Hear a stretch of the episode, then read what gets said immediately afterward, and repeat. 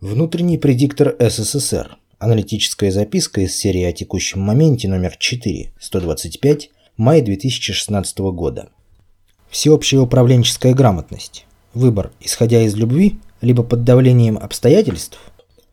22 мая 2016 года на сайте московского отделения BBC появилась статья Дмитрия Булина «ГРФ России требуется новая система управления», в которой комментируется лекция главы Сбербанка Грефа, прочитанная выпускникам Московской бизнес-школы Сколково накануне, 21 мая 2016 года. Смотри статью на сайте bbc.com. В ней Греф поведал об «откровении» в кавычках, к которому он приобщился в Силиконовой долине. Цитата.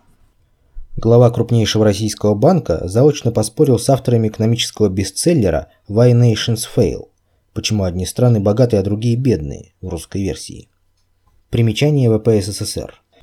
Буквальный перевод «Почему нации, государства, терпят неудачи». Конец примечания. Глава крупнейшего российского банка заочно поспорил с авторами экономического бестселлера «Why Nations Fail», считающими главной причиной несостоятельности тех или иных народов качество институтов, суды, всеобщие выборы, частная собственность и так далее. Корневое звено, по выражению Грефа, нужно искать не в институтах, а в плоскости управленческих практик, для которых в России свойственен чрезмерный бюрократизм. Он призвал всех присутствующих и отсутствующих переходить на новые практики управления, такие как Agile, о которой далее в статье. Конец цитаты. Далее в статье сообщается, цитата. На мой взгляд, авторы книги Why Nations Fail рассматривают следствия, а не причины. Экстрактивность и инклюзивность – важные вещи, но они не дают ответа на вопрос «как?». Примечание BBC. Авторы Даррен Аджемоглу и Джеймс Робинсон вводят понятие инклюзивных политических и экономических институтов, в основе которых лежит включение граждан в общественные процессы на условиях извлечения выгоды, и экстрактивных, представляющих собой противоположность первых. Конец примечания. На мой взгляд, авторы книги Why Nations Fail рассматривают следствия, а не причины.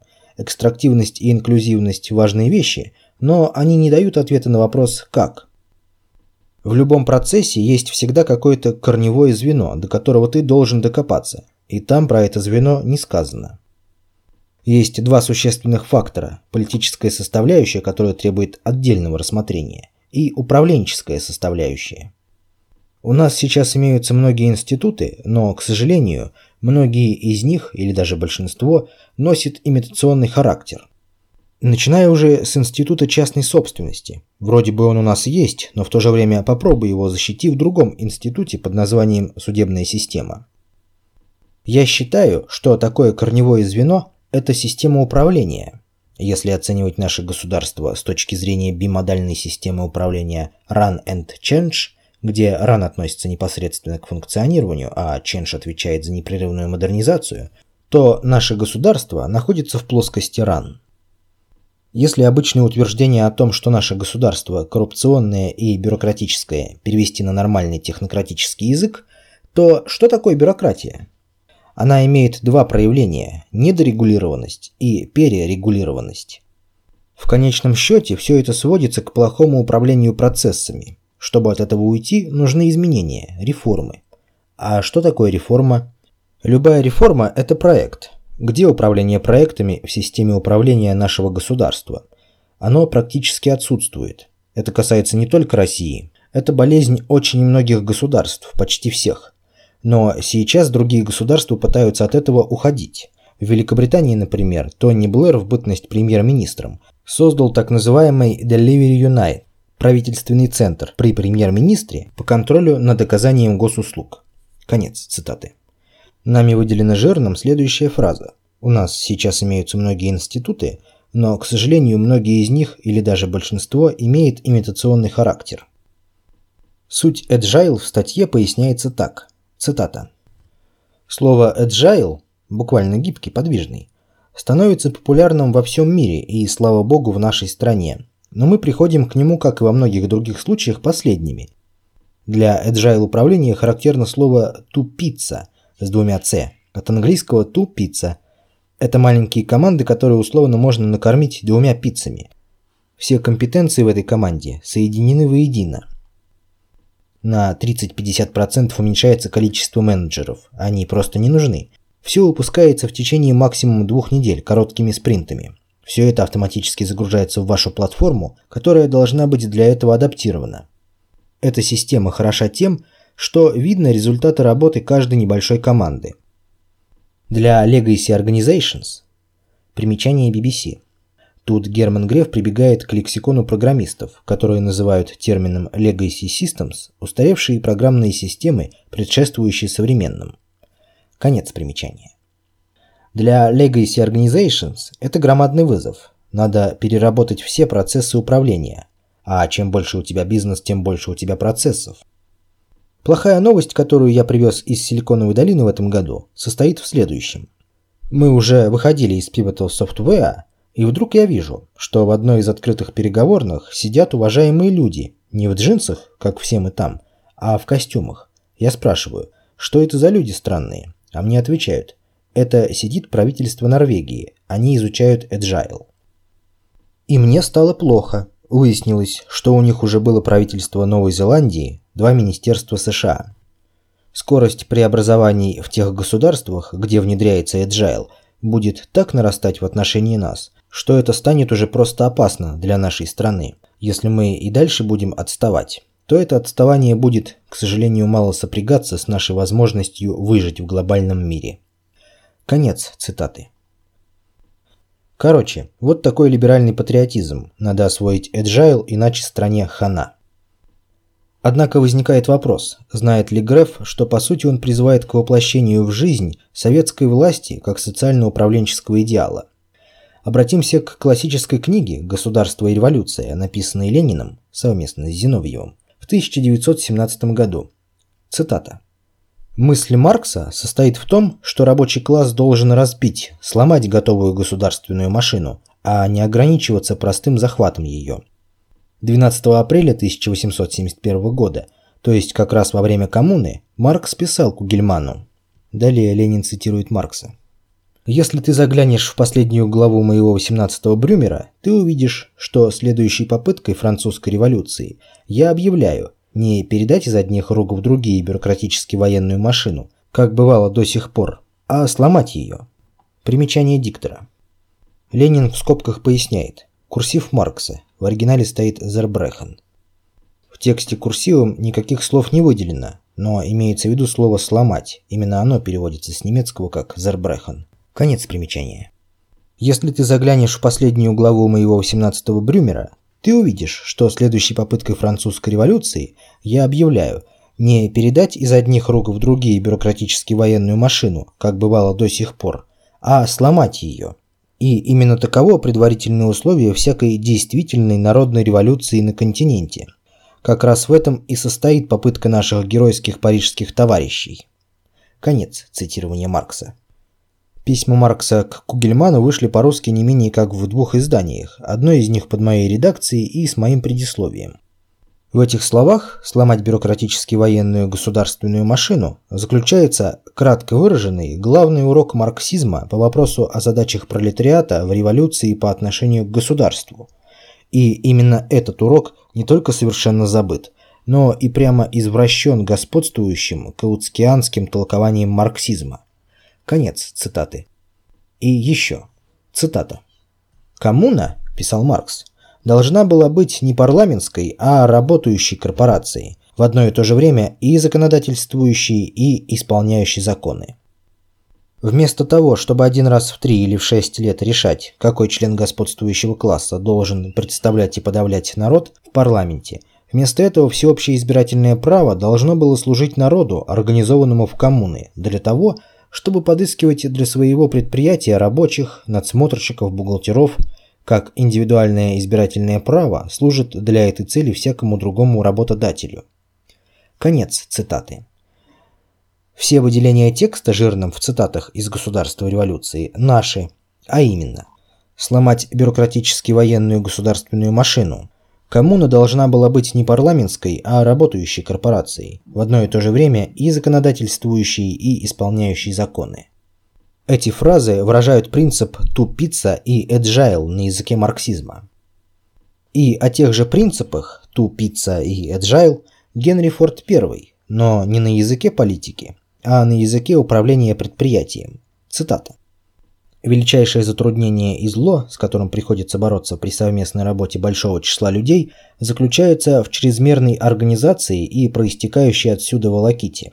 На мой взгляд, нет более опасного призвания, чем так называемый организационный гений. Он любит создавать чудовищные схемы оргштатных расписаний, которые, подобно генеалогическому древу, представляют разветвление власти до ее последних элементов. Весь ствол дерева обвешан красивыми круглыми ягодами – которые носят имена лиц или должностей. Каждый имеет свой титул и известные функции, строго ограниченные объемом и сферой деятельности своей ягоды. Но, по моему мнению, предприятие вовсе не машина. Оно представляет собой рабочее общение людей, задача которых, как уже сказано, работать, а не обмениваться письмами. Конец цитаты. Генри Форд «Моя жизнь, мои достижения», глава 6, «Машины и люди». Нами выделена жирным фраза Предприятие вовсе не машина, оно представляет собой рабочее общение людей, задача которых, как уже сказано, работать. Но для того, чтобы увидеть нечто общее, стоящее за разными языковыми конструкциями, необходимо владеть аппаратом достаточно общей теории управления – доту. Если рассматривать с позиции доту жизнь культурно-своеобразных обществ, то все они отличаются друг от друга тем, как в каждом из них реализуется полная функция управления. Примечание. Полная функция управления включает в себя следующие этапы ее реализации в управленческой практике. Первый – выявление проблем. Второй – целеполагание в отношении их разрешения. Третий – выработку концепции достижения намеченных целей. Четвертый – внедрение концепции в жизнь. Пятый – текущее правление в соответствии с принятой концепцией. Шестой – совершенствование концепции по мере необходимости. Седьмой высвобождение ресурсов из завершенных процессов управления по достижении целей, либо после краха соответствующего процесса управления. Конец примечания. Если рассматривать с позиции доту жизнь культурно-своеобразных обществ, то все они отличаются друг от друга тем, как в каждой из них реализуются полные функции управления, либо как полная функция управления в отношении рассматриваемого общества реализуется из-за его пределов внешнеполитическими субъектами, а также отличаются и тем, как в этом участвует государственность, под властью которой живет общество. То есть, какие этапы полной функции управления государственности реализует на профессиональной основе и в каких организационных формах, какие этапы полной функции управления в отношении этого государства реализуются вне государственности, в том числе и из-за пределов этого государства. Любое культурно-своеобразное общество, с точки зрения доту, суперсистема. В отношении суперсистемы в целом, полная функция управления реализуется по схеме управления предиктор-корректор, в которой управление строится как на основе информации о сложившемся состоянии суперсистемы и ее предыстории, так и на основе прогностики поведения суперсистемы в будущем. Схему предиктор-корректор можно условно представить как объединение предиктора осуществляющего в темпе течения процесса прогностику и выработку концепции управления, и программно-адаптивного модуля, несущего алгоритмику управления, выработанную предиктором, и адаптирующего ее к конкретике текущих обстоятельств.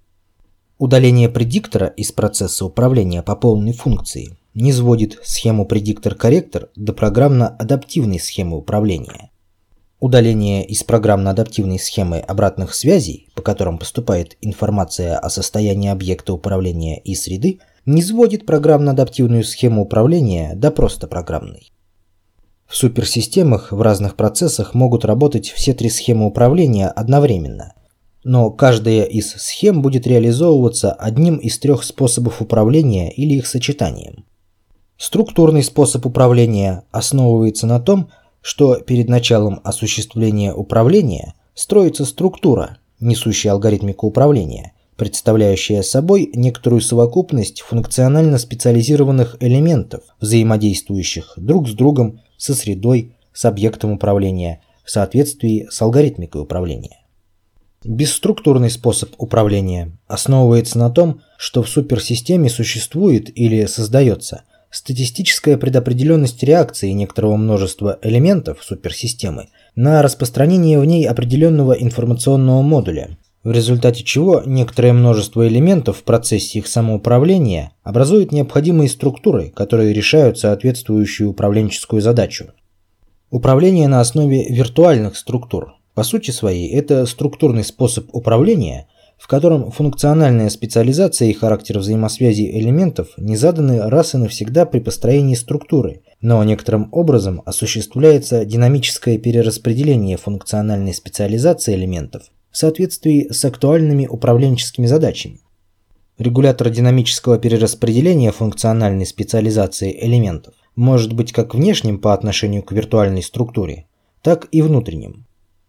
Если все это понимать, то в основе бюрократического способа управления лежит структурный способ управления, в котором архитектура структуры не меняется вообще или меняется с опасным запаздыванием по времени с учетом актуальности задач, решение которых требуется от структуры. Соответственно, грефовский призыв реализовать принцип Two Pizza и Agile – это призыв переходить к управлению на основе виртуальных структур как к доминирующему способу управления – и это управленчески идентично тому, о чем пишет Ленин в приведенном фрагменте из «Государства и революции», и о чем пишет Форд в книге «Моя жизнь. Мои достижения». А обеспокоенность Грефа по поводу отсутствия в РФ бимодальной системы управления Run and Change, где Run относится непосредственно к функционированию, а Change отвечает за непрерывную модернизацию, наряду с указанием на то, что любая реформа – это проект, где управление проектами в системе управления нашего государства? Это намек на то, что необходимо в масштабах государства переходить к схеме управления предиктор-корректор. Однако реализация ее в масштабах гражданского общества и социального государства – примечание. По-русски говоря, социального государства значит общенародного, а не корпоративно-элитарного. Конец примечания. Однако реализация ее в масштабах гражданского общества и социального, статья 7 Конституции РФ, государства, требует реализации того, о чем писал Сталин в 1952 году в экономических проблемах социализма в СССР. Цитата. «Необходимо добиться такого культурного роста общества, который бы обеспечил всем членам общества всестороннее развитие их физических и умственных способностей, чтобы члены общества имели возможность получить образование, достаточное для того, чтобы стать активными деятелями общественного развития. Конец цитаты. Сталин. Экономические проблемы социализма в СССР. Москва. Отдельное издание. Государственное издательство политической литературы. 1952 год. Страница 68.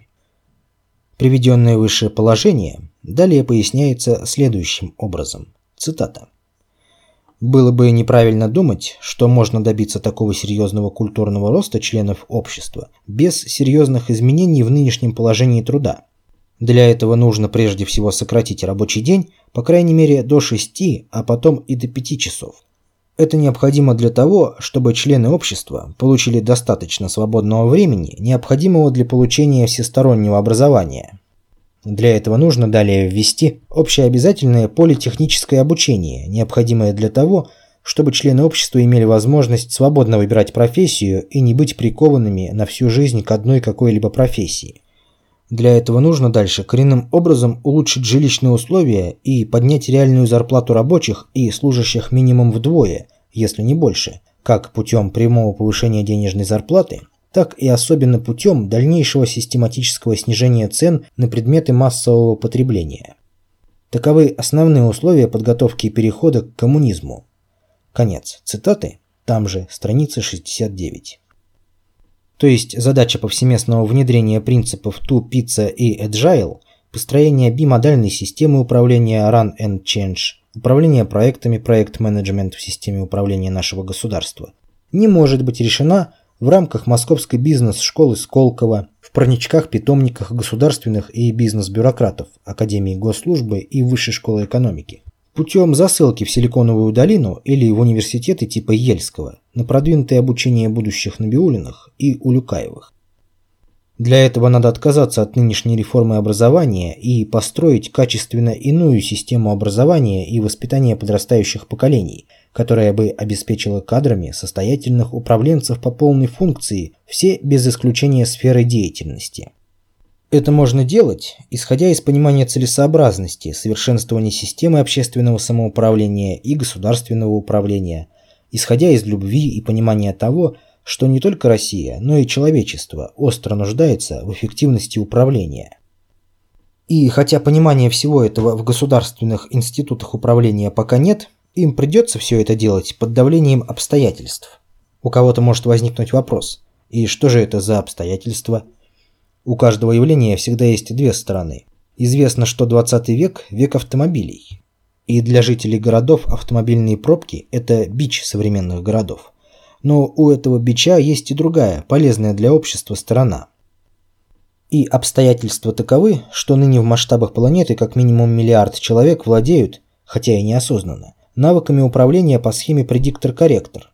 Автомобилей в мире более 1 миллиарда и, соответственно, минимум 1 миллиард водителей, а безаварийные движения по улицам и дорогам – это реализация схемы предиктор-корректор по отношению к автомобилю.